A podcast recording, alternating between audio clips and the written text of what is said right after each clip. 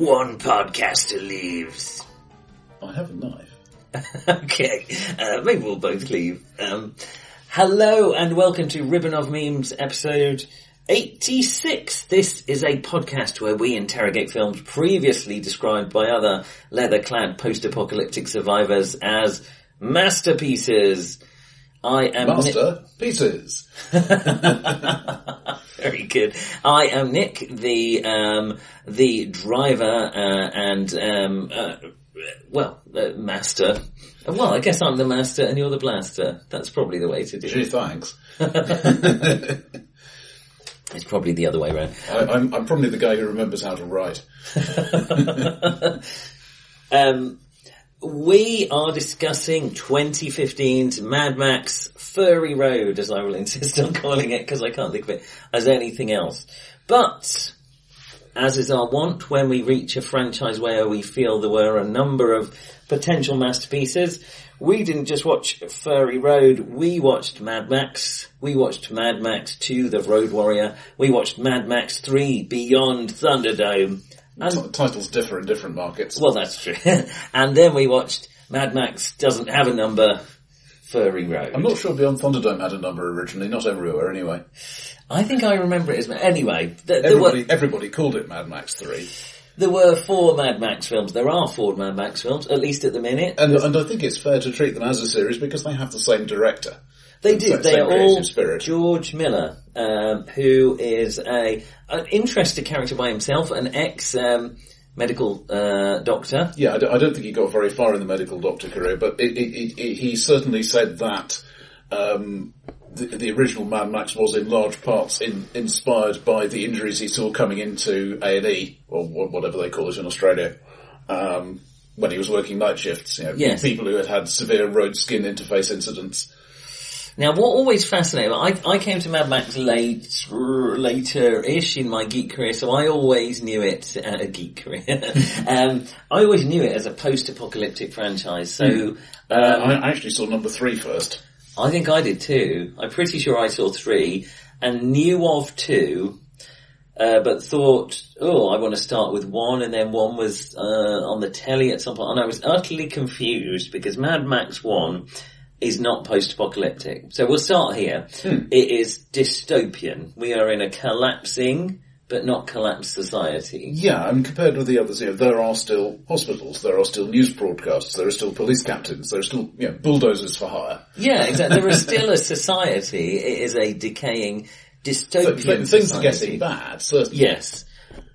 But, you know, there are still places where you can go and uh, sit in the meadows and have butterflies fly over you and go on holiday and go to the beach and buy an ice cream. I mean, you'll get run over by a gang of street bikers, but you know, it's, it's alright. So this was George Miller's debut, directorial I debut? think he'd made some short stuff. I think it may have been his feature. Uh, okay. Uh, we, we should say that uh, once, once more we're, we're doing this uh, live face to face. Uh, so that, well, there may be a little bit of editing. We don't have our usual reference sources immediately to hand. And so we will sound at our normal level of cleverness rather than our artificially elevated, uh, I mean, not that we sound that clever in the first place. Maybe we should just say we've had a, a few pints each. We've also had a few times at the moment. But, But anyway, um, We, uh, the- the- this film to me is the, the, the little scrappy film production that could. now this was a film that was very, uh, and we've watched a few like this, very tightly budgeted, and it was supposed to be a modern day film, but it was actually cheaper to do it in dystopian, dilapidated places um, because they didn't have to worry about how it looked so much. They could just say this is this is all going to pot. And that, that was when they're doing it officially at all. There, there were several occasions on which they just said, okay, let, let's use this bit of road early in the morning when nobody's about. right? Yes. And, yeah. you know, put, put a guy with a car at each end saying, hey, would you mind waiting 10 minutes to, while we finish this? uh, apparently, we're, we're, the, when the police found out about it, they, they were, you know, being rural police, reasonably happy and say, okay, well, look guys, we'll, we'll just put some more cars around there so, so people don't come in by accident. Yeah. But they, they, there was certainly no money for actual filming permits. not the kind of thing they could do when uh, when Fury Road uh, rolled around. But so Mad Max is the story of Max Rockatansky. I always think it's Rokatinsky, but it's Rockatansky, isn't it? Um, who is uh, one of the basically the last cops. The, the cops have Uh, Main Force Patrol. main, effectively, Pe- People weren't really talking about the militarisation of the police much in the 70s. Well, if, if, if, if you were Well- a black protester, you probably were. But, Yes. you know, people like me, yes, who didn't routinely get beaten up by the police. Um, yeah, uh, they've become. but, but they are definitely going in that direction and they, they, they, they don't really care a whole lot about, um, how much a suspect gets injured as, as they're bringing him in. But they are still trying to bring him in. They are, yeah. There's some, there's some uh, potential, and, and again in this film, the you know the justice, the, the the law society completely fails them and lets all the criminals off the hook, and that pushes them Hmm. it- further towards. That, that's one of the one of the standard story shapes. I think you know, tr- tries to do it right until it is rubbed in his face that doing it right is not going to work. Uh, it actually reminded me a lot of Dirty Harry, the first one, yeah, yeah. which exactly. is which is eight years earlier. Well, we started this. So uh, Mad Max was uh, 79. 79. Um, and we started this podcast in uh, uh, looking through this right at the the start slash uh, mid to height of the American New Wave, uh, and then we jumped back a bit to the beginning of it. And this really does have that kind of new wave feel to it hmm. in a lot of ways. Yeah, I mean, if, if it had been made in the States, it would have been quite late New Wave. I, th- I think this was regarded as one of the first Australian New Wave films. Yes, yeah. And, I, I, and that seems, it, there- are definite similarities, but just think, thinking specifically of Dirty Harry, it's a similar thing. You know, he, he, he is a cop on the edge, sure, but he is trying to work within the system until the system says, no, I'm not going to let you do this. I'm not going to let you stop this criminal. And then he just takes it into his own hands. And it, it's important to remember, uh, I think people forget because there are four sequels, that at the end of Dirty Harry, he throws his badge away. He is not a cop anymore. Because he has crossed that He line and he knows it. Yeah. Well, the difference, I suppose, in Mad Max is, um, you know, his chief basically says, "Go out there and kill him," because nothing it doesn't. So there is a difference in society, but but I agree, it's a very similar feel. We've got an anti-hero, um, or at least you know, a hero is by no means a conventional Hollywood hero by that time. Um, though, as you say, seventy nine is is actually towards the end of the new wave because Jaws was. 77, which started to hero, was it 77? Uh, about then, yeah. Or Star Wars was 76, 77. 76, 75, something like that. But, yeah. uh, but it, uh, Yeah, but, but in Australia, I think, uh, Australian filmmaking was in some respects catching up. well, this is, I've also heard this described as an exploitation film. But it- I mean, we'll, we'll, we'll definitely come back to the international influence when we talk about too. Um, but, yeah, the, the, this, there, there are bits that work really well here, and, and many of them work really well here. Yeah, There- yeah. There, there are, obviously the action, I mean, the, the camera work, the music by Brian May, no, not that one. Yes, uh, I had to Google that. I was thinking, it doesn't sound like Brian May. Yeah, it was a different Brian May. Australian composer, yeah. Yes. Um, that that works really well. The non-action bits for me not quite so great, but part of that is because it, it's clearly really hard to mic dialogue well in Yeah. that sort of environment. Yeah, it, I, I, is there studio stuff in there? I don't think so. No, that, I mean the bits that were, I, I agree, you know, the driving is clearly very visceral and, and, and raw and the, and the characters, I, um, the characters are all pretty one note. The, the bits that where it drags and becomes, um, basically anything off the road. There's bits in the, the police, uh, you know, we have, we have the interesting character, we don't have quite, uh, we have the character of, um, I want to call him Goose. Is he Yeah. Goose? I was going to say I want to call him Goose because he's basically the same character as, uh, as Top Gun's Goose. um, but, but this preceded. But he, he's kind of the comic relief, uh, but also the the the stabilizing stabilizing influence on Max a bit. Um, and he does not. He doesn't come out of the film well or alive. Um, Well, that, that's ambiguous. I think the- they do the say the he didn't week- make it. He Do, do they? Okay. uh, but anyway, he's, he's not doing well. Regard, he's not going to survive the apocalypse. Let's put it that way. Well, we'll come back to that too. But anyway, Um, uh, but uh, the bits that worked less well for me were the bits with Max and his uh, wife and child. Uh, I think they called. I don't think the child ever gets another name than Sprog. Sprog. Um, yeah, uh, but it's which is probably quite realistic, in fact. And you, anyway, but it's a quite a little child. heavy-handed and a little. We, we, we, we are setting this up to be foreboding. Exactly. And then we have the whole sequence where she's Uh, down by the, down by the, uh, so she goes down to the beach and buys an ice cream and that's why she antagonizes the toe cutters, uh, uh, gang in the first place. Um, but then, you know, we have this whole sequence in the woods that then drags out for a long point. You think, oh, this is where they're going to get, oh no, they've dragged it out. It didn't feel so much increasing tension to me as just dragging it out a bit, um, to the point where it's gonna, but then I kind of knew what happened to her and I was sort of waiting for Yeah. it to happen. So, uh, maybe that's unfair of me, but that, I, it felt a little, you're not really there. Mad Max, you, you're there for the action sequences and the driving and uh, that kind of stuff. Yeah, I mean, this, this is basically the sort of violent film that was just becoming a thing that you could make and make public. Yeah, You know, yeah. this this degree of violence and gore. I mean, it's by modern standards, it's not particularly gory, but that's you know, in in the in the popular consciousness of the time, I think that's what people would have noticed most.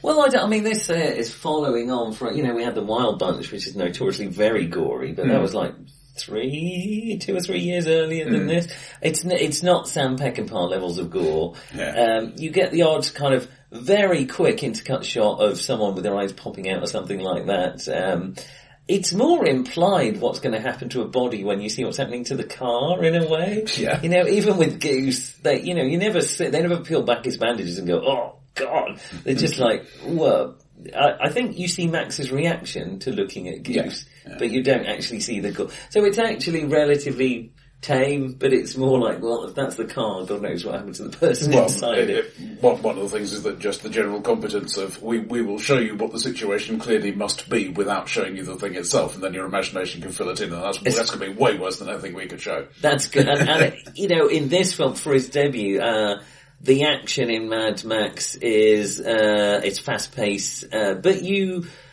uh, this is something I appreciate about, uh, about George Miller all the way through the Mad Max films, I think, to a greater and lesser extent. He is, for the most part, pretty good at showing you what's actually happening in an action scene. You know, we've complained before about, oh, there's flashing lights and there's, and there's shooting and people are grunting and you can't quite work out what's going on. Uh, and you're just waiting for it to finish so you work out what the aftermath is. But Yeah, there, there are some sequences we'll talk about later where this is very true for me. You, you can work out exactly what's going on. Yes. And that's important. It doesn't always work. Maybe we'll come on to that more with Yeah. Fury Road, Yeah. but uh, but I think he is a very good action director. Itself, we haven't talked about the characters. I mean, we haven't talked about Mel Gibson. We haven't mentioned the Yeah, words uh, Mel was, Gibson. was? I can't remember the acting school that he was at at the time. It was the the the, the, one, the big one in Australia. Yes. and and and the casting calls for spunky young guys. um, I mean, he he looks very young. I mean, uh, throughout the films, he noticeably ages. Even though Mad Max Two is only a few years later, he's definitely, you know, he was clearly still growing into an adult in Mad Max. He's very young here. yeah, at this point he hasn't started the serious drinking. Which Uh, also makes a difference. Uh, We did just mention we've had a few pint drops. Let's Yes. not be too judgmental. But but I'll, I'll come back to that in a later film. Um, yeah, it's th- this got very little international really uh, attention at all. It, Yes. it, it, I think I can't remember which call. I think it was American International bought it for the US market, and American International, yeah, well, ne- ne- never saw a corner they couldn't cut. Um, they, they, I think they redubbed it for the US release. Yes. So that people could understand the accents. Yeah, uh, yeah, it's bizarre to me, but, But- that's often the way. It, it was a pretty small release, Mm-hmm. and not a lot of people had seen it. I, I mean, it had a tiny budget and made a ton back compared. It didn't make a lot of money, but you know, as a multiple of its budget. exactly, it did. It Yeah. did incredibly well. Uh, well enough to make a series. So have we got more to say about Mad Well, Max? the, the, just one point on that, which was um, that t- towards the end, Mad Max is injured and then limps along the road and then gets back in the car and, and finishes things off. Yes. Uh, that limp was explicitly an inspiration to James Cameron for the injured Terminator. Oh, really? So- What I also appreciate about that is that limp is clearly, you know, that carries on to the next film. He's not a character who's instantly healed Hmm. um, from one film to the next. In the next film, he's got a leg brace and a limp. Um, so You, you clearly- knacker your knee, it doesn't really come back from that, even if you are young and spunky. Um, I mean, as far as what kind of an impact Mel Gibson makes here, Uh, I, uh, I don't think anybody makes a strong acting impression beyond the yeah they they, they do their job and they, they make they cause me to believe in the character, which is not nothing. what do you think about? We haven't talked about the, the biker gang and Ah, well, the, the, the, the key motif, I think, here is, is one that's going to be carried on. That you've got the boss guy who has it more or less together, and then you have the slightly wild sidekick Yeah. who is a lot more violent. Yes, or, or they're trying to prove himself or is less confident just, You know, yeah. Johnny here is clearly shown as having some sort of learning disability, and all right, he's the only guy with a learning disability in the film, and he is a bad guy. But it's not a film for subtlety anyway. I mean, that that what have we got? One female character, pretty much. So. Uh, yeah, who gets it, and, and her basically plot device is to motivate the male character. Yeah. Um, I do So- want to talk a bit more about um, associations uh, later, particularly with uh, kinkiness, because that seems to be kinkiness equals bad. But we'll come on to that more in um, Mad Max Two and Three. So, so. Miller apparently had a pretty bad time, ma- um, and felt, felt at the end of this that he had, he had not had a you know, pleasant filming experience. right? Uh, he, did, he did keep on making films. Uh, he was trying to get some other stuff filmed. I, I, I think I, I can't work out the exact details, but more, more or less he, he, he said, "I want to make this," and the the money men said, "Yeah, okay, maybe, but ma- make Mad Max 2 first. right. Okay. So that was where Mad Max Two came from. Um, okay. So. Uh, well, the interesting that the toe cutter character will come back to in Fury Road because it's the same actor. Um, uh, so Mad Max 2, uh, or just the Road Warrior, as it was largely called because no one had ever heard or seen of Mad Max. Yeah, uh, I mean, at in, in, the in, in the US advertising, um, it, do, it doesn't mention his name and it doesn't mention that it's a sequel because most people in the States hadn't seen the original. Um, there, there, it does start with some flashback footage from the original, but that's just a setup.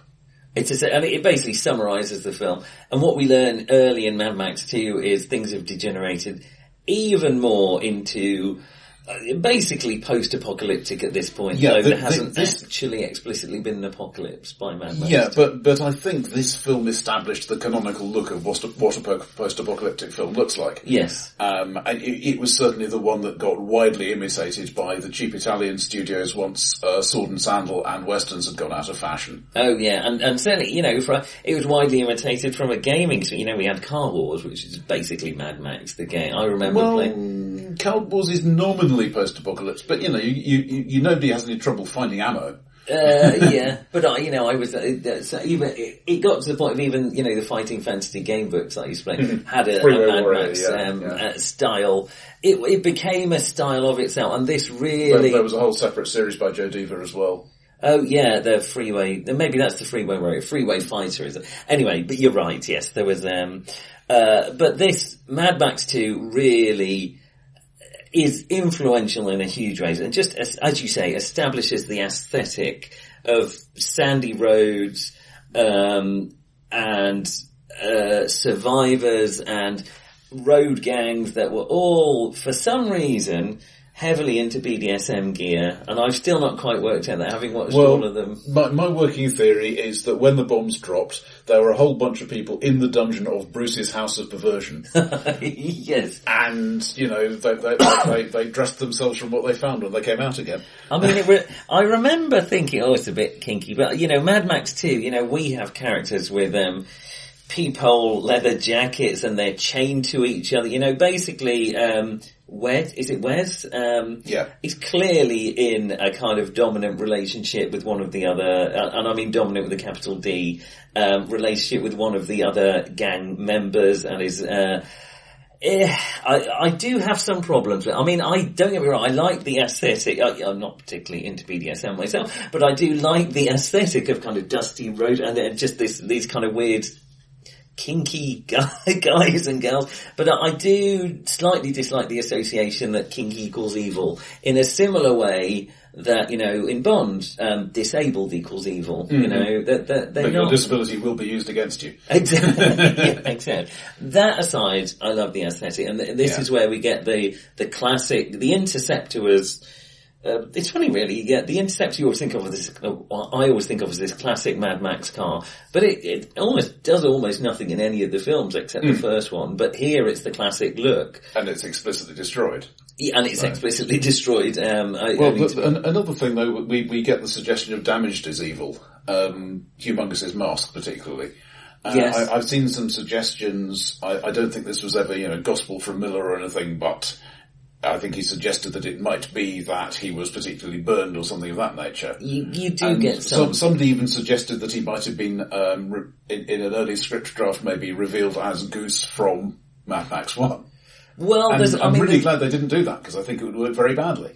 Well, there's there's some. I, I, in a way, we're given very little backstory at all, which is why these theories fill in. But all the the kind of good guys are often clothed in white and fairly Mm-hmm. uh, uh, flimsy. It's almost like sort of the elves in Lord of the Rings. Really, they're often in flowing cloaks and things like that. Also, uh, I haven't seen the guy in anything else. Um, the, the the leader of the good guys, Pappagallo, Yes, uh, played by Mike Preston. He he has the look of one of the classic British film actors. You know, somebody like Terence Stamp. He has that sort of face. yes, yeah, yeah. He, he never quite seems to have got the breaks. He did a lot of TV guest parts, but this is probably about his biggest actual film role. It's an interesting character, but that, uh, oh, I do. I mean, I, I uh, Mad Max I liked, but I, I don't think I would have thought much. I would have found it quite a forgettable film, I guess. yeah. Um, Mad Max Two. Uh, I don't think it's uncontroversial to say just works very well on a number of levels. It's just, it's not off-putting. You know, you identify with Max a bit. He's a he's a recognize he's, a survivor. He's a recognizable character. Um, uh, but also, he's not. Interestingly, Max is not quite an iconic character in the same way that Indiana Jones is. He is hurt persistently. All his iconic things get destroyed. His interceptor gets destroyed. He has this dog. In which this one, yeah. uh, well, I think in later films he does become more of an iconic character, I suppose. Yeah. But here he has the dog that you know almost seems like, oh, this is going to be an icon. icon. No, it gets killed off. Never, E- never. Even Miller like won't show it happening. No, that's right. Um, The, the the thing is, I mean, yeah, this is 1981, and I think that's important. This is post Star Wars. It's what the same year as Raiders, I think. yes, same year as Raiders. Um, and the the influence I see is that th- this is after George Lucas had gone on about the hero with a thousand Yeah, faces and yeah. Joseph Campbell and all that stuff, and I think he is trying to do that because.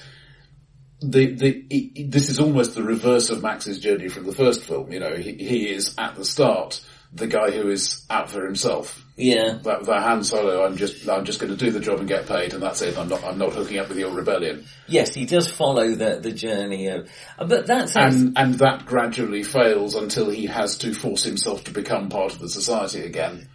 It's, it's interesting. The reason that fails is he, he doesn't make a choice to come back. You know, he drives off in his interceptor and then is um, almost immediately uh, in a pretty severe car crash, where he's very badly injured and has to get helicoptered back by um, the wonderful. Is it Bruce? Bruce Spence. Bruce Spence, the wonderful gyro captain character.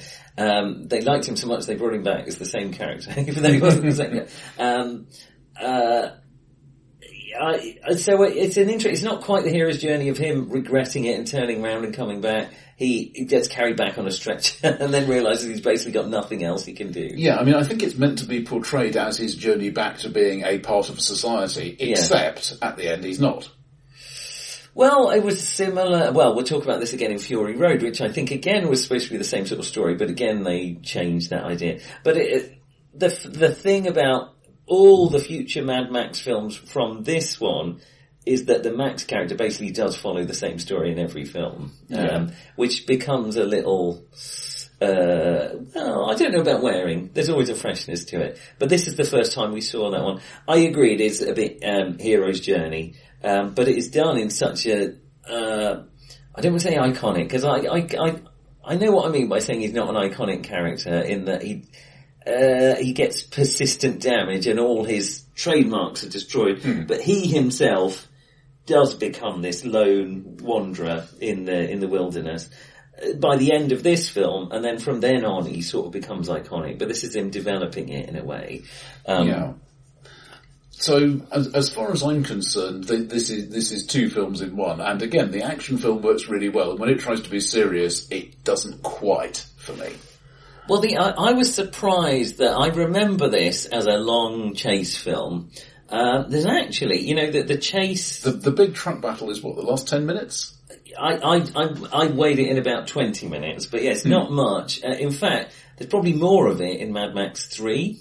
Um, than there is here, but it doesn't feel like it. Um, here, it, It, it, it's definitely the memor- the most memorable bit. Yeah, yeah, and it's uh, I, it's really well done. I mean, the action is um, I, again, you know, these are all fast-moving vehicles driving very fast around a, a bizarrely well-maintained road. Um, uh, I mean, it doesn't, but none of the Yeah, stuff you, in you, Mad you Max drive a lot makes- about across the same bit of sand, it gets churned up and lumpy. It, it doesn't. No. It, none of it makes a lot of sense. Really, I mean, Mad Max 2 them. Yeah. Um, but I, I, I will. Well, what, there's one bit that does, and it's lovely to see, and I suspect it was purely budget. But mostly when these cars crash, they don't explode like actual Yes. cars. Yeah, uh, yeah, that's true. I mean, they they will explode if a specific thing to happen to. That we didn't talk about Mad Max. What the the punishment for um, Jip, where he is basically handcuffed to. Uh, something which is about to explode, and he said, "Well, if you hand, if you saw through the handcuffs, it's going to take you twenty minutes, and this is going to blow up in ten minutes. You might get through your wrist uh, or your ankle, which is exactly the same punishment uh, Rorschach hands out to a baddie in Watchmen. Um, I don't know who pinched what first, but I know um, Mad Max came out before before Watchmen. Um, far be it for me to speak. About though let, let, let's point out that the actual time is far less than would be needed for either of these things. So, That's true. Um, so again, we haven't talked about characters much. Man, uh, how do you think Mel Gibson? Mel Gibson looks noticeably older two years later. yeah. Um, Um, and th- this, I- this, I think, is probably his his big international breakout role, along with Yes. Gallipoli that he did the same year. Oh, was it the same year? Yeah, okay, yeah. Um, I, again, there's not much to say about is it. I don't know how I feel about Mel Gibson. I'm so coloured by how I know you know, by him now. And all, and all drinking, the domestic abuse, And the, the, yeah. the, the, uh, uh, yes. Uh, uh, I don't know that I'm particularly struck by him desperately. Is he, uh, does he seem charismatic? I think he gets the job done. Yeah. Again, um, and he- this obviously it's presented as a film with a star because you've got to present a film as having a star. It, it seems to me much more of an ensemble piece than it's really presented as Yeah. for this one. Uh, Uh, yeah, Max is the guy who does the thing and, and gets things moving from the stalemate and so on. But even so, I mean, Pappagallo's important. Uh, Wes is important. Vernon Wells in his first um, film role. Oh, I, right, I, yeah, I, I yeah. first saw him a few years later in Commando as the bad guy there. I saw him first in Weird Science, where he plays the same character as Wes. so it's very confusing for me. Um, but uh, And, yeah, and, and again, we've got the, the, the boss who has it fairly together, and the, the henchman who is much more. And you, the, one of the things I like is um, it, th- th- those guys on the chains on the boss's wagon. That's clearly a punishment position, yeah, yeah, and, and Wes gets put into that after he causes things to go bad. yeah, yeah. That's true. Um, and uh, well, once again, we have a villain. Uh, he seems to think it's a great idea to drive headfirst into Max's large truck. um, uh, there isn't Max's truck in the first film, but that's uh, the way that the villain is dispatched. Um, Humungus is dispatched and Wes uh, simultaneously in, in this particular. Cap- I mean, the the driving, the action.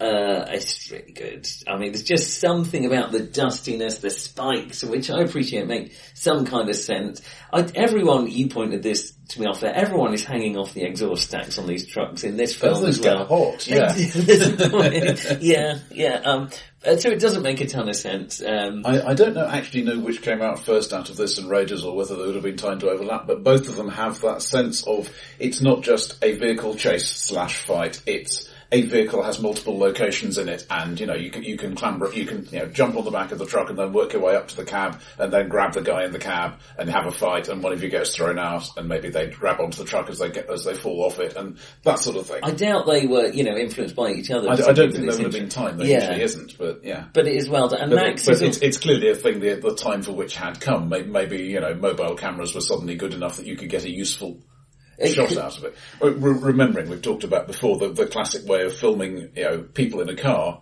has the car on, on a block in a studio and the camera hard mounted to it and then you back project the street scene. And you couldn't get much further than that from, from the, you know, the car is a location all in itself. Yeah. Yeah. And, um, I also, Whereas now you just put a camera on the car. yeah, Max is, um, also a bit like Indy, um, uh, he's vulnerable, you know, he's, he's getting hurt and he's getting injured and, you know, Max It's not the years, it's the mileage. Yeah, exactly. um, but he is not the comic relief. Indy's sort of partly the comic relief as well, but he's a very, he's a hard character to sympathise with. Um, uh, even seeing Mad Max 1. But it's, uh, it's a, I mean, it's a great film. I'm not gonna, Yeah. uh, I, it, I, as far as Mad Max 1, probably not a masterpiece, good, but slightly forgettable. Mad Max 2, I, I think just from the influence it had, uh, from it's quite approachable and from the action it's really good. I mean, I, I'd, I'd watch it again. Um, quite Yeah, soon. th there, there, um, there were a few things that, that didn't quite work for me at the, in the, in the end. Um, other, other than, you know, hitting airborne targets is really hard. People found this out in 1914. I took that as a lucky shot. Yeah, I, but, it's, it's um, Humungus that does it, and I guess I'm allowed. He's allowed a, a few. The, I mean, okay, spoilers for the film, I guess. Um, so, A bit late for that. Uh, but you know, when it is revealed that the tanker that the gang, the gang were mostly chasing is, was in fact full of sand, well, Yeah. not, not full of sand because sand is about twice as dense as petrol, so I call it half full of sand. Has some sound. But yeah, the sand is spilling out. They, It's a the- decoy. The, gang have realised, okay, the prize is not here, and, and the, the, the guys with the pri- with the actual fuel have, have got away, and we can't catch them now. They do not seem to me like the sort of calm, collected people who would who would shrug their shoulders and say, "Oh well, you know, he, he killed about ten of us, but yeah, fine, whatever." Let him go. I, I yeah. feel I feel they would put a knife in knife in his gut and then go away, but yeah, I suppose they have lost their leaders, and maybe they did. Yeah, I I agree, but uh, we'll let it go. Um, but the the thing is, I don't know. I, I feel that there's a scene that's sort of missing, and it's hard. It would have been a very hard scene to write and film. Of you know, Max catches up with them afterwards and says, "Hey, you you guys sent me off with the decoy. What's up with that?" And as Yeah. a result of that, goes off on his own rather than staying with them. Yeah, instead he just Or maybe, just yeah. we have the feral kid. It again works very well here, but then we find out uh, that he's doing the. uh, Well, I like him anyway. I, I- Yeah, my, my, my reaction was first of all, hang on, I'm pretty sure a child that age would normally be speaking unless it had actually never heard language. well, And then I thought, hey, well, maybe the end of the world counts as a major psychological trauma. maybe. may- I, I mean, it's a little confused with it. This is supposed to be two or three years after Mad Max, so but he's regressed. I, to I've, I've seen a chronology and I've seen a different chronology and I don't really know what it's meant to be. We'll come back to the chronology in Mad Max Yeah. 4, I think. But, uh, Max 2 are just vastly different to Mad Max. Um, and then we have the, the Hollywood Mad Well, well yeah, I guess. but I, I'd just like to mention because um, th- this is the one that Pauline Kael reviewed. Um, uh, She she mentioned the first one in passing, but the, but uh, this this one she had a um, full review of, and she she was not a not a big fan. Um, Fair enough. basically, she she found she, I think she enjoyed the action, but she she was saying what I regret is George Miller's thinking there's mythic depth depth in sickly stale elements like the feral kid who worships Max, the aviator's devotion to Max, Wes's love for his blondie, Max not allowing himself to have any fellow feeling except for his pooch. Yeah. He gets effects, but they're not the perverse erotic effects that seem promised. It's weirdly non-kinky because he's trying to be seriously kinky. And, It- and it, it, she, she found it too sappy and sentimental rather than resonant.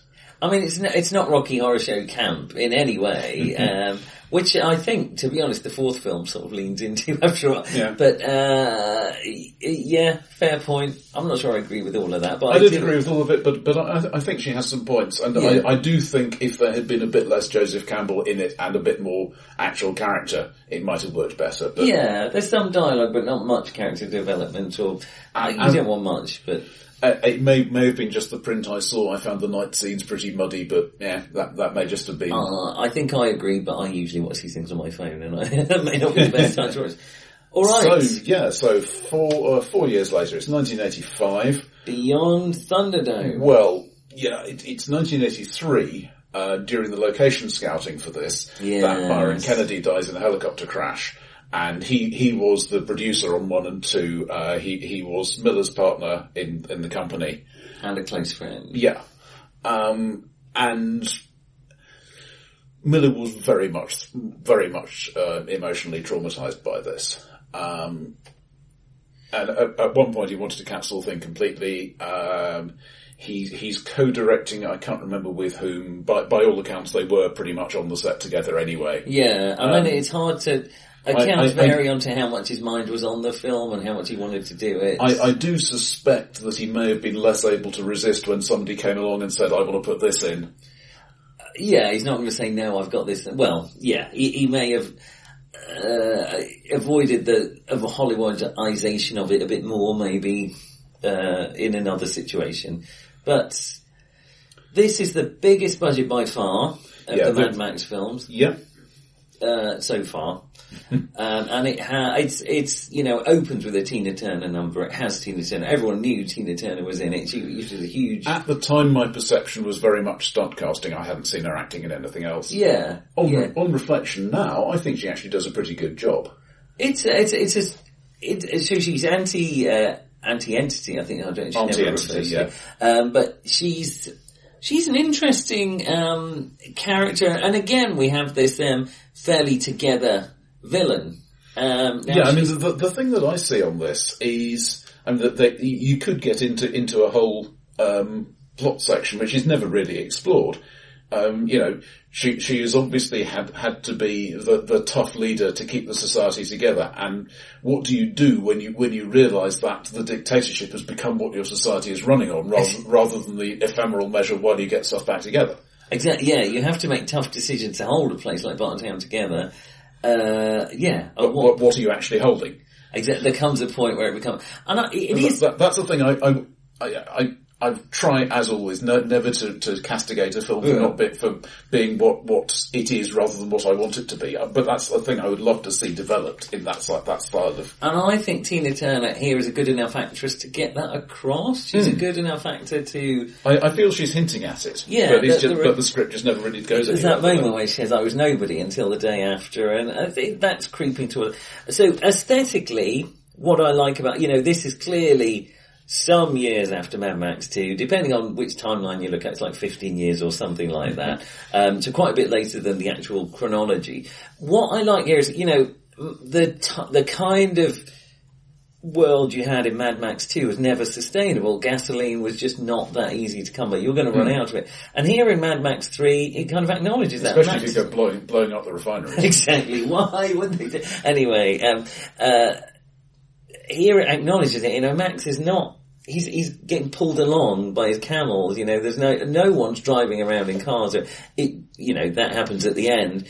Uh, and I yeah, he, he, he is barely Max as far as I'm concerned. You know, he, he's just a guy with a with a caravan of trade goods. He's, he's a survivor now, and that I like that. The problem is what everyone liked about Mad Max 2 was the the driving fighting. and so much as I appreciate it, it does uh, and it makes sense, in a sense as anything in the Mad Max will make sense. Um, it does, uh, it's a bit like the Wild West, you know, you know, the Wild West was such a compressed period and we think of it as a long, yeah. Uh, and I suppose the Mad Max 2 period would necessarily have been very short because people would have run out of all of that stuff.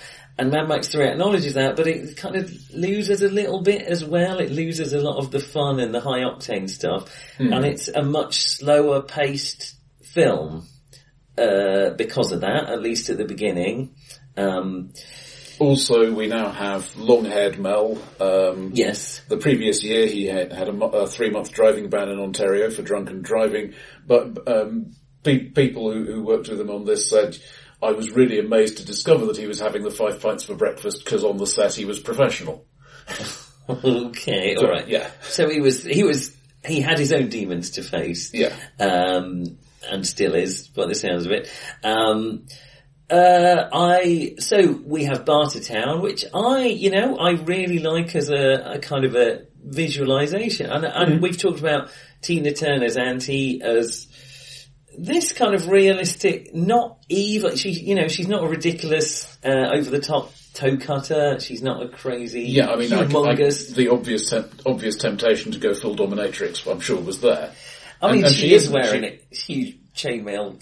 Yeah, but, but she but she isn't doing the, the the the sexy powerful woman thing. She's being an actual powerful woman, yeah, which is I- great. It's actually, uh, yeah, there, there, there's some acknowledgement that she's in a difficult position, uh, and she's, uh, uh, there's some policy, internal politics of Bartertown and how she, you, you get the impression of the things she has to play just to stay in power. Um, and you have a lot of sympathy with her, or at least some sympathy with her, and she played, she uses Max as a resource, uh, which frankly I don't particularly, um, blame her for. And then we have this, uh, Well, well, I, I think the, the thing that had certainly struck me by this point, they didn't get Brian May brackets, not that one back. uh, they they got Yeah. Maurice Jarre. Um, Uh. you know, not not bad at what he does, but all of a sudden, what we have is not uh, diegetic or atmospheric music. We have a, a soundtrack with actual songs on it, but also you know lots of clangy bangy. And I didn't mind I, the, I really noticed the soundtrack much more in this than I, the I really two. didn't think suits it. I mean, particular, it's very much, oh, you're supposed to feel this, ho ho, this is a comedy moment, ho ho, John, John, John Williams' weaker, weaker soundtracks, like for me the one for Raiders. Yeah, Yeah. here is how you are supposed to feel now. Yeah, Well, I, I think uh, it just doesn't work for this kind of post-apocalyptic. I don't know. The whole aesthetic screams out kind of metal kind of soundtrack stuff, but we've got this kind of orchestral, classic, yeah, Raiders kind of style uh, soundtrack, which just doesn't work for this kind of world. I, it pulled me out of it numerous times, particularly when they re- returned back to Thunderdome with the children. Um, I just there, there's many kind of oh, oh, here's some comedy music. Oh, here's a these people, are, and and often the kind of sentiment that it was expressing or the times it pulled me out of it, maybe often I didn't notice, were when the sentiment the music seemed to be expressing didn't really match what was happening on screen. It was either too sad or too funny or too, uh, the soundtrack w- is one of my least favourite things in, uh, not the, not Tina Turner stuff. yeah. um, the, the actual song. I mean, I don't think I don't especially like it, but it's not objectionable. Oh, I grew up. It's hard for me to think of it as objectionable because you know uh, we grew up listening to it, but I, I don't hate it uh, at all. But the soundtrack spoils it for me. Thunderdome. Um, I, I, I love the idea. I mean, that has become an iconic thing, you know, word, two man enter, one man leave, and that's a real geek thing, and Thunderdome is a, a name that has survived on. Yeah, and, and here's the thing we'll, we'll see even more in four. The the idea of, of the old mythology is gone, but we've built a new mythology. Yeah, yeah, and I, um, And, you know, the, the, there is the way things are done, and people feel comfortable because things are done in the way things are done, even though that's actually a completely new invention. Four's really good at that. um, Yeah. But we'll, we'll come on to that. But Thunderdome, I, also, the actual fight in Thunderdome with Blaster, uh, I think it's really good. It's another one of those very physical, we're in this environment, this is a guy who's going to thump you on the floor and he's going to say, you really know what's at stake, you feel, I, I, Use the fore, but yeah, use the foreshadowed device. I found a bit, bit, bit clunky. well, We have foreshadowed this device. Now you're going to use the device we foreshadowed. Uh, I mean, it plays with it a bit. You know, he drops the whistle and he says, I, I mean, you kind of know where he's going to win before he goes in, and that, I agree that is a problem. Uh, almost before the whistle comes in, I liked it. Um, you know, when he gets the he gets the chainsaw and it just doesn't work because, of course, nobody's got any petrol, so it's Yeah. a waste of time. Um, I, I really like the Thunderdome element. Um, I, I suspect this is one of, one of the places where the chainsaw as a melee weapon in popular culture came from. yes, definitely. They- They're a really lousy weapon. You, you, need an extended contact to get a cut. But anyway, If you're in a post-apocalypse, don't use a weapon that uses petrol Well, that's start. Um, but then, and then it quite quickly flips to uh, break a deal, spin the wheel. That feels a, a step too far for me. Then all of a sudden we're like, oh, here's another sort of slightly comedic, weird. It, it felt a bit too much. yeah, the, particularly towards the end, I, I got a lot of impression of that they're trying to be comedic about this. Also, So gulag costs you a horse every time you do it. yes, I mean, and a exactly. papier-mâché mask, but you can you can make that. But yeah, horses are, horses are expensive. Yeah, yeah. Why would you? Yeah. What? Did, yeah, I agree. Um, and then we have one of the more controversial, or a bit like the Ewoks Well, in Return. of this the is the one where I really got the feeling of the three-act structure. I mean, Yes. there's a bit of it in the first Yes. two, but this is where it's really okay. We have Act one is Bartertown, Bartertown, Act two the is children, the kids, then- Act three is the big fight. Yes, I agree. So Act Two is the children. Um, lots of people hate the children. Um, I I don't honestly. I, I liked the idea of the legendary and the oral tradition they built up and stuff like that. yeah, yeah. I didn't like. I, I just felt they looked too pretty too clean. Oh, well, that's a, that's a yeah, that's very even, if, even if they are living in a river valley. Uh, well, that, it's kind of a, the, the Lost Tribe is not um, an unusual trope either. It, it's, it's not. I mean, it's certainly not the not the only film that that has had you know. Uh, they, they, they, they, these people have been cut off from civilization for, for many years, but they still have perfect dentistry. it, it works for me. I don't mind it. I like it, it. gives Max a different kind of dynamic to play off, and I think he's Hmm. an interest. He's so he's this world where elite characters like, what do you do, what, look at this place? Why would you want to? And you know, frankly, why would you want to go and live in a bombed out skyscraper when you live in a river valley? But uh, and, and, and, and the whole, I, I do like that. You, you are the prophesied saviour. No, guys, I'm really not. Yeah, I, I think that's what I like about the children. It gives Max a kind of, it makes Max a bit more human hmm. because suddenly, and maybe it is a bit of, look, I'm going to have to explain this shitty world I live in to you, and by kind of extension to the audience as well. Yeah. Whereas before it's all been, um, I, I agree they are quite pretty, but I don't, I don't hate them. Um, I, they don't ruin it for me. It doesn't feel too. It, it, it's it's pointing slightly in the wrong direction, but it, it, it stacks up with the other things that for me are pointing in the wrong direction.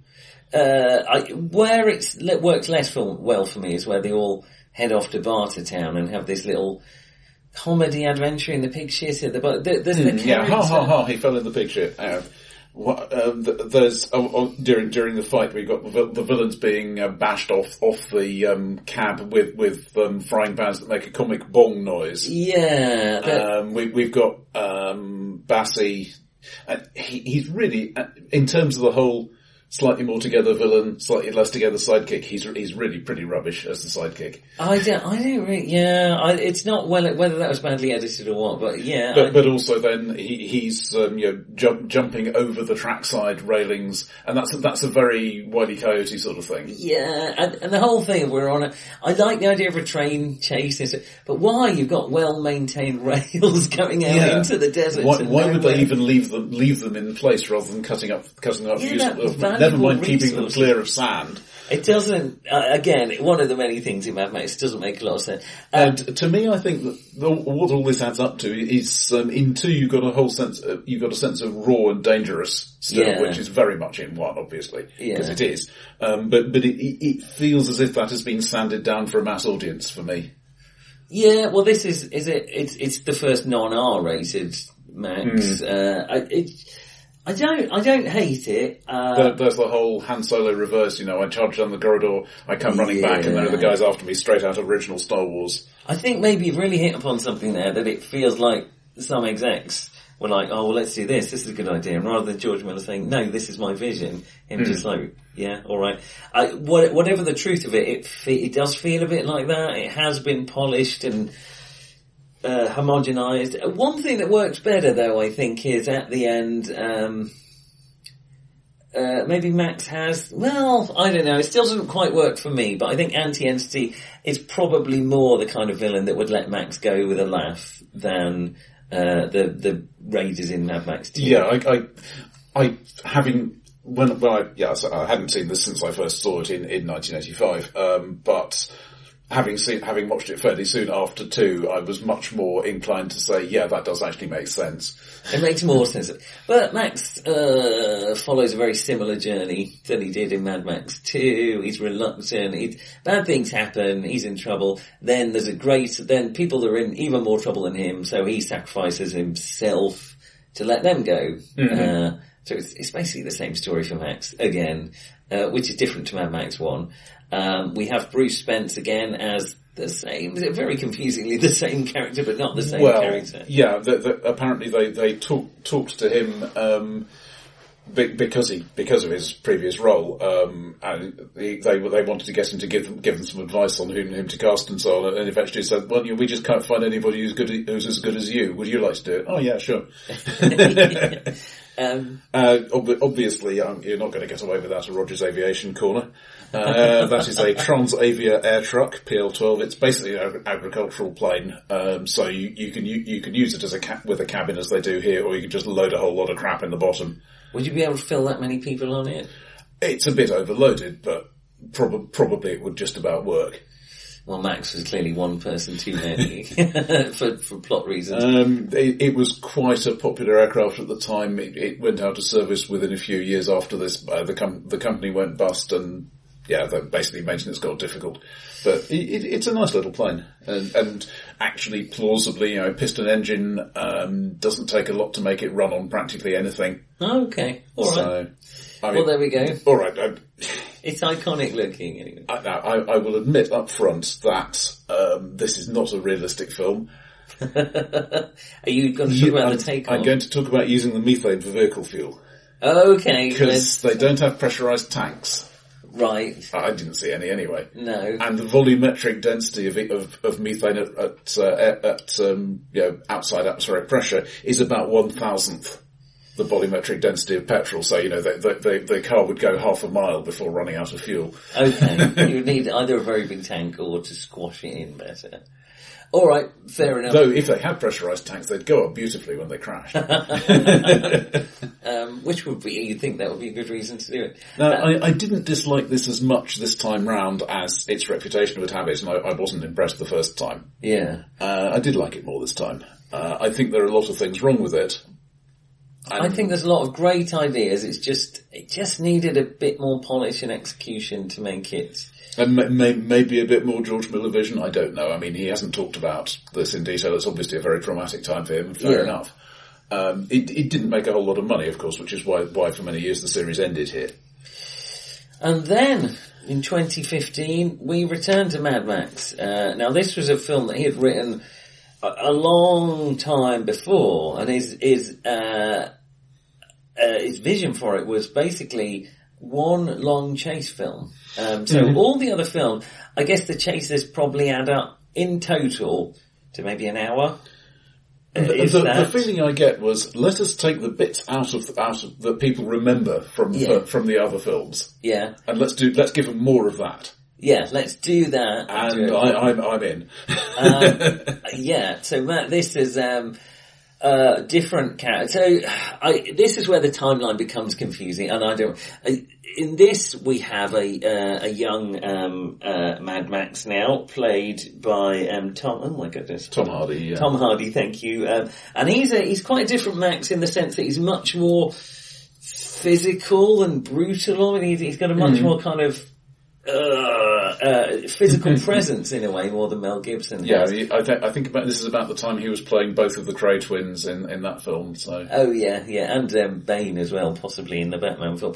Um, but he's uh, he's almost uh, mute uh, for a lot of it. Um, but he's he's, he's probably out of the habit of talking to people, which is fair enough. Well, he, uh, I suppose my slight problem with uh, Fury Road is that it's um, Max, despite being played by a different character, again follows the same kind of uh, almost. I mean, here he's almost feral at the beginning, and then he uh, once again uh, he, he tries to get out of it. Um, he realizes people who need more, who need help more than him. He lets them go, and then he he, he goes off on his own again. So it's the same. Even though he's offered a place in in the society that is now going to be relatively good. Now, I, uh, I, as a kind of a swan song to Max's, the, the original Max's story, that might make more sense. And I think originally he was going to stay at um, uh, uh, in Immortan Joe's place with Furiosa, um, but as a last minute they changed it. I can slightly forgive it more because you could argue this is a rebooting or a reimagining. It's not really the same Max character. I I, th- I think it would start to wear if it were the same thing every time, and it has been now three times in a row that he Yeah. he, he arrives as the Wanderer and he leaves as the Wanderer with a slightly different vehicle. Yeah, exactly. um, but I'm probably going to forgive Fury Road because it's uh, it really. I mean, he wanted to do a film that was basically one long chase, and uh, to be honest, it kind of is. There are some quiet moments which you need because the rest of it is. Ch- uh, Max has got like no uh, agency. For the first, I know, 40, 50 minutes of Yeah. the film, he is, he's literally being used as a blood donor. I mean, again, makes no sense. it doesn't make any sense at all. Um, and, and he hooks him up and, and, uh, uh, so, but, you know, you touched on the uh, mythology and it's beautifully done here, I think. You know, there's clearly Yeah. a mix of old word The, mythology. the, the and- way Joe has set up this culture of fanaticism in, in his dying warriors. Yes. I, I, I feel I should point out, if, if you're recruiting for a very physical job, people dying of radiation sickness is not a great option. But, uh, But still, I mean, then you don't the know. toilet arrangements alone will be. What you're not sure of there is, uh, were they, is that part of the recruit, are they recruited because they're dying or does something, some initiation process make them sick like that? Is that Yeah. why they've got this?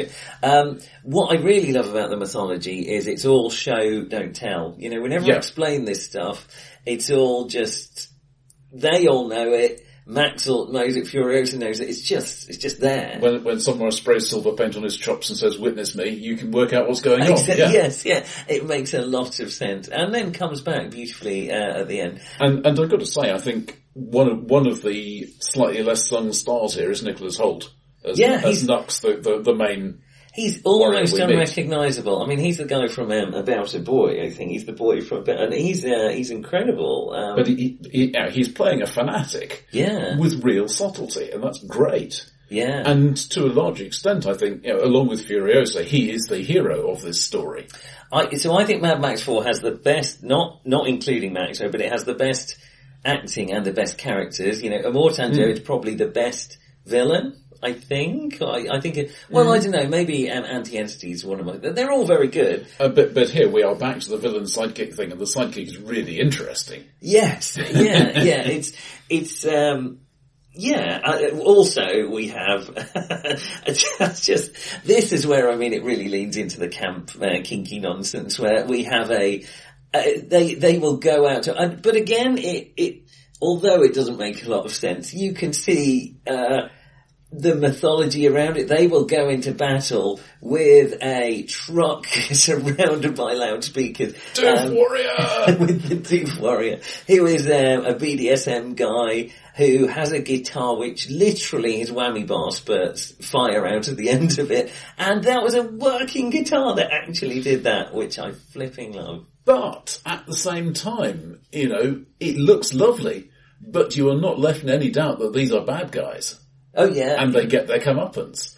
yeah, yeah, it's, um, I mean, in 2015, we, we, we were certainly seeing um, the, the, the whole uh, male supremacist nonsense getting getting going, and and I think that's that's a consideration here. Well, this is, um, it's also, we had a hint of it with Aunty Entity being one of the more interesting and human characters, but here, you know, Max is kind of a bit part in his own film because Furiosa, um, as you say, uh, Nicholas Hoult's character, uh, what, was, what was his name again? Uh, Nux.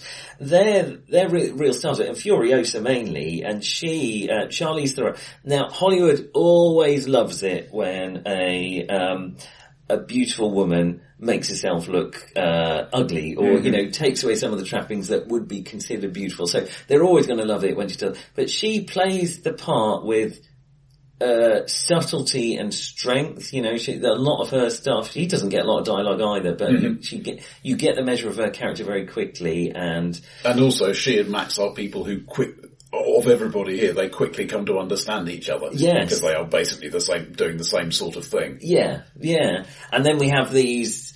Uh, they, I mean, this is where the timeline doesn't make any sense. Um, if this is the Max who was a cop a few years ago, then how did Furiosa grow up post-apocalyptically in Yeah, the same the, world? the, the actors are roughly the same sort of age. They look the same sort of age. I think that's an artifact of this was originally a film written for Mel Gibson who was going to be older, but then they Yeah. realised it. Anyway, it doesn't make a huge amount of sense, but that, that just led into the, the kind of, this is where Max really has become a sort of iconic character, uh, at the beginning of the film, and then it's just cut out from under you because it literally becomes a bloodbag for a lot of it. Um, The, the general feeling I got was that the look is basically the look of two, yeah, absolutely. and it's all bigger. And it's all bit, and they have, they've kind of abandoned that nobody's got any petrol anymore, um, because they Yeah, I mean, there, there, is clearly a place where you can go to get fuel and a different place where you can go to get bullets. and Those have their own warlords running them. No one mentions quite what they eat or anything. I mean, they get some food, that water poured on them every so often, but, but it's, um, the action is, for the most part, great. I Hmm. think here. I mean, it's really visceral. A lot of it is practical effects, um, which Yeah, I mean, there, there's obvi- obvious, well, particularly for um, Furiosa's arm. yes, that's one of the yeah. And that, she, I think she managed to break um, uh, uh, Tom Hardy's nose uh, because of that somehow. Um, but But but yeah, and see, you know, there can be pretty good CGI, but it very rarely has the right feeling of momentum and inertia and heaviness, basically. And the, the, yeah, people here are getting sweaty and grimy. They are. Which, which, which, let's face it, in the in the in a real desert happens in about seventeen seconds after you get to it. So yeah. I mean, the the editing is really fun, and apparently he would just speed up. Jo- by he, George Miller, who I feel really is coming back to this now with a passion after maybe lost lost it a bit with Mad Max Three. He's really I, I think he's had the, the time to get back in the mindset. yeah, and uh, he would speed up the editing until he could just about work out what was going on in his bit. So the frame rate changes throughout the film, which leads to this really peculiar, uh, for me, ever so slightly off-putting at first visual style. But once you get into it, I think it really does work. The the only bit for me, and this may just have been um, the mood in which I was watching it, just, just right at the end, the, lo- the last big battle going through the canyon the second time, Yeah. I stopped being able to keep track of who was on which vehicle and which order the vehicles were moving in and stuff like Well, that. I, I- felt, I felt there weren't quite enough shots remi- um, to to set that up. I was going to bring that up. I think actually of all the Mad Max films, uh, as as good as he is, is is keeping you aware of what's happening. I couldn't actually work out what happened to Immortan Joe in the end. Honestly, I, it was too quick for me and too. I saw that his face got ripped off. I think, and I think that was something to do with Furiosa's arm, but I don't. It, it that last bit got too frenetic, but it uh, it also was the one that. Uh, so I agree. The editing was a little off-putting for me, and and a little nothing like you know we were talking about in the Edge of Tomorrow or whatever it's called, Live Die Repeat. Uh, you know the final battle, you know, where he's inside the, that was just blackness and shooting and I could make out almost nothing at all. At least I had some vague idea. Yeah. But, I, But it, for, for, for my taste, it was a bit too close up, a bit too fast cut. yes, I agree, certainly towards the end. Um, but then we had, you know, we have a great send off for Nux, and you know, we call back to that "Witness Me," um, which we've never been explained, but you just, it Yeah, just but that's the thing. I mean, he he is like um, you know, the, the, the the religious person who has realised that you know maybe the high priest is a bad person, Yeah. but that doesn't mean the religion is wrong. Yeah, yeah. I was. It was those characters. Be it Furiosa's great. Uh, but I, it's just. Uh, it's an interesting one for me because Mad Max Fury Road is, for me, easily the best of all of them. Um, it, and, and as you say, the reason it works is it takes all the good things out of the best one previously, which is Mad Max 2, some of the good bits out of the other ones, and then just does them again really well. I'm just reminded of 1066 and all that, for which the subtitle was "All the History You Remember." But this is all the bits of Mad Max you remember in one actual film. Yeah, yeah, it's it's really good. Um, I I I really enjoyed uh, Fury Road, and I I can't think of another franchise where the fourth film is the best one. Uh, but for me, it is. Yeah, I, I, I would put four at the top, then two, then one, then three, but that does not mean I think three is terrible. I think it's Yeah. the worst of these. Yeah, I, I agree. Three's flawed, but full of good ideas. One is, is good but forgettable. Two is, uh, well, is a bit harsh, but there, there were other similar films around. It didn't quite stand out from the crowd. Two, it does stand out from the crowd, and then four just does two better, I, I think. Um, one, one, one particularly beautiful shot, um, which I think was probably just coincidental that it, it happened at about the right time, but the sandstorm, that looks very much like a real sandstorm, but the way it has the legs and paws stretching out. Yeah, it's, it's I, I mean, again, the look, it's also um, very, a, co- very colourful. I mean, the colour palette is mainly yellow and blue and rusty brown, but it, the colour is all very intense. It's not muted, drab, dark. Like a lot of post-apocalyptic, like the road. God, blimey, it's all grey. um, but here it's it's it's Um, cartoony. have you, have you watched the black and white version?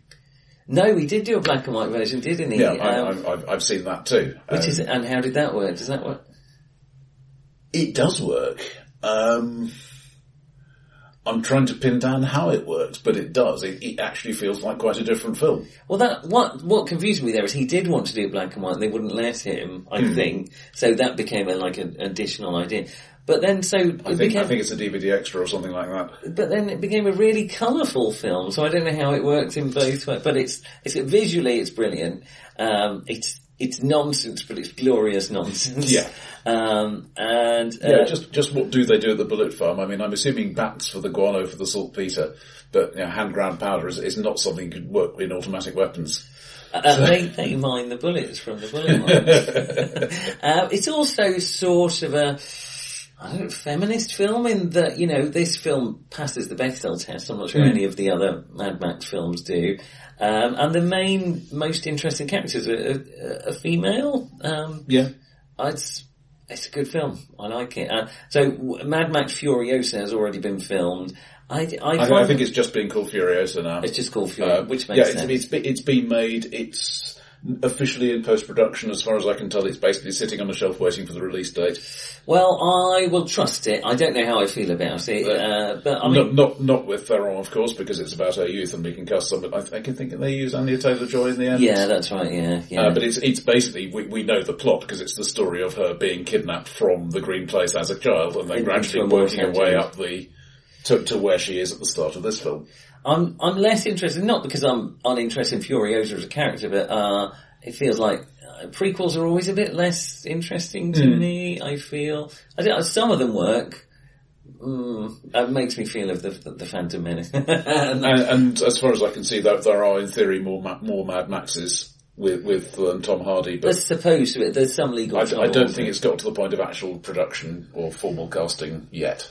I, Except, Uh, I think Hardy has a contract for two more films. But I think he has, but it, it may have whether they have to expired by made, now. Yeah. Um, uh, it's hard for me to imagine a more Mad Maxy film than this one. Hmm. Uh, and it's, uh, you know, this feels like it's already been, here's the best bits of Mad Max, and I'm going to turn them right out, and you're going to have them all.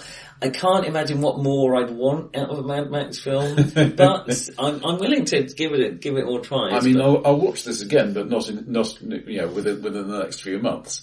Yes. Maybe by the time the next one comes out, I'll be in the mood for it again. yes, yeah, But- but maybe I'll just watch this one again. But for this, uh, uh, for me, uh, a slightly surprising, and not a surprising one because I had seen it before, but uh, uh, watching all of them again, I'm still surprised that this is still the best. For me, four and two are masterpieces. One and three don't quite make it for different reasons. Um, Yeah, I mean, I, I have things to quibble about in two, as we said, but yeah, I think I think I would go along with that. I, I think if nothing else, two's so influential, not least on Mad Max Fury Road.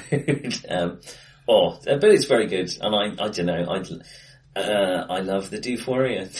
Yeah. yeah. And what more do you need from a, a crazy post-apocalyptic film? It, it adds some of the fun back in that I think was lost. Yeah. With three. Uh, well, two isn't a very fun film. This one adds fun in where it wasn't before, I think. Yeah, I, I think one one of the problems with with two, well, well, no, I mean, t- I was going to say that two was too grim, but then they tr- they tried to cheer it up a bit in three, and that just became comedic. And that, Yeah. that didn't work either. So what do I know? Well, here they just lean into the ridiculousness of it, I think, but not in a stupid way. Everyone is really believes it, but when you take a step back, there's a guy chained to a giant set of loudspeakers leading into it, and uh, with a guitar that blasts fire at the end of it. So it's it's hard, but they all go with it. Anyway, there we go. The Mad Max quarter. I don't know whether you call them four films or what, but um, but there. Well, we call it one episode anyway. Yeah. Let's call it that. We'll ride forever, shiny and chrome.